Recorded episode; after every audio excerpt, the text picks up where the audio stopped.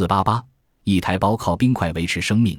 在台湾的云林县斗六市，有一位女子张素梅，身体会产生热能，要靠冰块来降温以维持生命。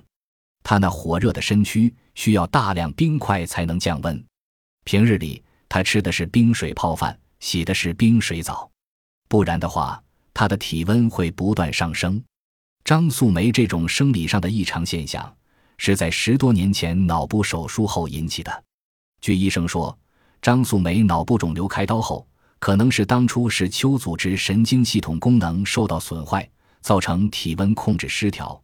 目前尚无药可治，只能靠冰块散热降温，代替排汗散热，不然就会有生命危险。